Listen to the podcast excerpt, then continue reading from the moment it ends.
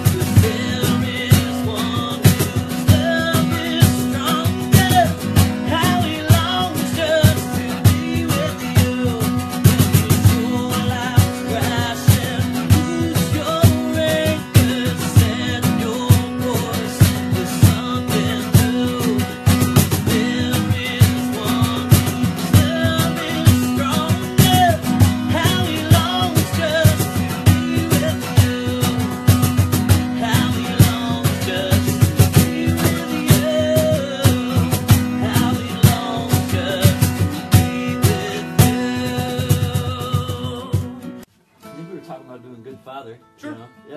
yeah. Okay, cool. Let's do that one. Yeah. What's up, Jared?